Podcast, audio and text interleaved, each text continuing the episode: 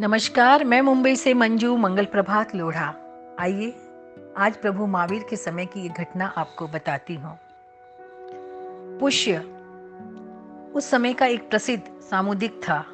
उसका ज्ञान अचूक था, बेजोड़ था। दूर दूर के लोग उसके पास अपना भविष्य जानने के लिए आते थे। उसे अपनी सफलता पर गर्व था। एक दिन वह घूमता घूमता गंगा के तट पर पहुँचता है। और वहाँ पर वो अंकित चरण चिन्ह देखता है। वह आश्चर्य के सागर में डूब जाता है। ये किसके चरण है? उसने मन ही मन इसे दो चार बार दोहराया। जिसके भी ये चरण चिन्ह है, वह कोई साधारण आदमी नहीं है। वह कोई साधारण राजा नहीं है। वह तो चक्रवर्ती होना चाहिए। चक्रवर्ती और अकेला, ये कैसे संभव है?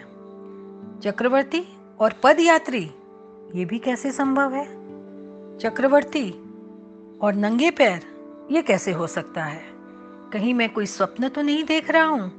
वह संदेह के सागर में डूबने लगा, उतरने लगा। वह उन चरण चिन्हों के पास जाकर बैठ जाता है।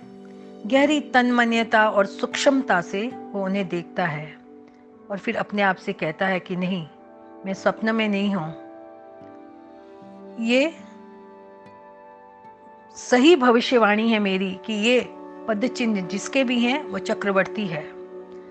फिर उसके मन में सवाल होता है, यदि मेरा सामुद्रिक शास्त्र सच्चा है और मैंने श्रद्धा के साथ उसे अपने गुरु से समझा है तो निश्चित ही ये बात सच होनी चाहिए।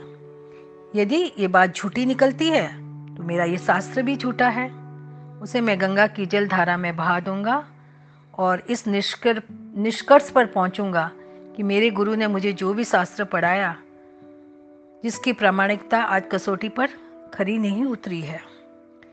और उन चरण चिन्हों का अनुसरण करते करते वह थोड़ा सन्निवेश, जहाँ पर कि प्रभु महावीर का साधना का दूसरा वर्ष चल रहा है, के पास पहुँच गया। उसने देखा कि सामने एक व्यक्ति ध्यान मुद्रा में खड़ा है। ये चरण चिन्ह तो इसी व्यक्ति के हैं। वह भगवान के सामने जाकर खड़ा हो गया और उन्हें सिर से पैर तक देखने लगा। फिर असमंजस में खो गया। इनके शरीर के लक्षण तो बतलाते हैं कि ये चक्रवर्ती है और इनकी स्थिति से प्रकट होता है कि ये तो कोई पद यात्री साधु हैं। वह कुछ देर तक असमंजस में खड़ा रहा। भगवान ध्यान से विरत हुए। पुष्य अभिवादन कर बोला बनते आप अकेले कैसे? प्रभु महावीर ने बड़ा सुंदर जवाब दिया, इस दुनिया में तो जो आता है, वह अकेला ही आता है और अकेला ही चला जाता है। दूसरा कौन साथ देता है? तब वो बोला, नहीं बनते, मैं तत्व की चर्चा नहीं कर रहा हूँ, मैं व्यवहार की बात कर रहा हूँ। व्यवहार की भूमिका पर भी मैं अकेला कहाँ हूँ? प्रभु महावीर कहते हैं, बनते आप परिवार भीन होकर भी अकेले कैसे नहीं है? तब प्रभु महावीर कहते हैं कि मेरा परिवार तो मेरे साथ है। तो वो कहता है कि कहाँ है? बनते यही तो मैं जानना चाहता हूँ। प्रभु महावीर बड़ा ही सुंदर उत्तर देते हैं कि संवर निर्विक्लब ध्यान मेरे पिता हैं। अहिंसा मेरी माता है। ब्रह्मचर्य मेरा भाई है। अनासक्ति मेरी बहन है। शांति मेरी प्रिया है। विवेक मेरा पुत्र है। क्षमा मेरी पुत्री है उपसम मेरा घर है, सत्य मेरा मित्र वर्ग है। मेरा पूरा परिवार निरंतर मेरे साथ घूम रहा है, फिर मैं अकेला कैसे? बनते मुझे पहलियों में मत उलझाइए। मैं अपने मन की उलझन आपके सामने रखता हूँ। आप उस पर ज़रा ध्यान दें। आपके शरीर के लक्षण, आपके चक्रवर्ती होने की सूचना देते हैं।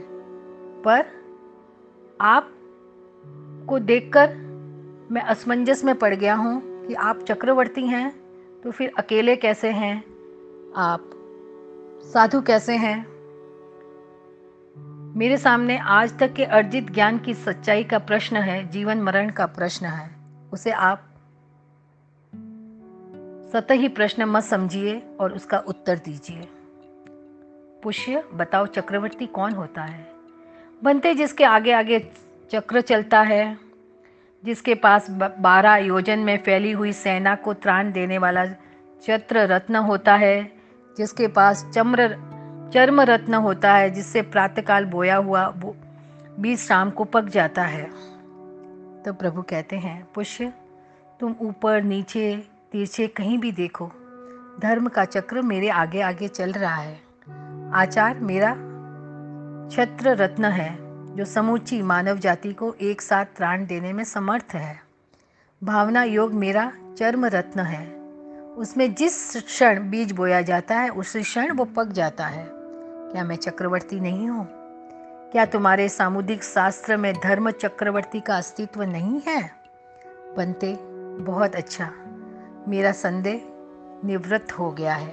अब मैं स्वस्थ होकर जा रहा हूँ और वो भगवान के चरणों में झुककर वहाँ से चल देता है और प्रभु राजगृह की ओर चल पड़ते हैं यहाँ प्रभु हमें ये संदेश दे जाते हैं कि प्रभु की इन बातों को हम अपने जीवन में उतारें और अपने जीवन को सही दिशा की ओर ले जाएँ। नमस्कार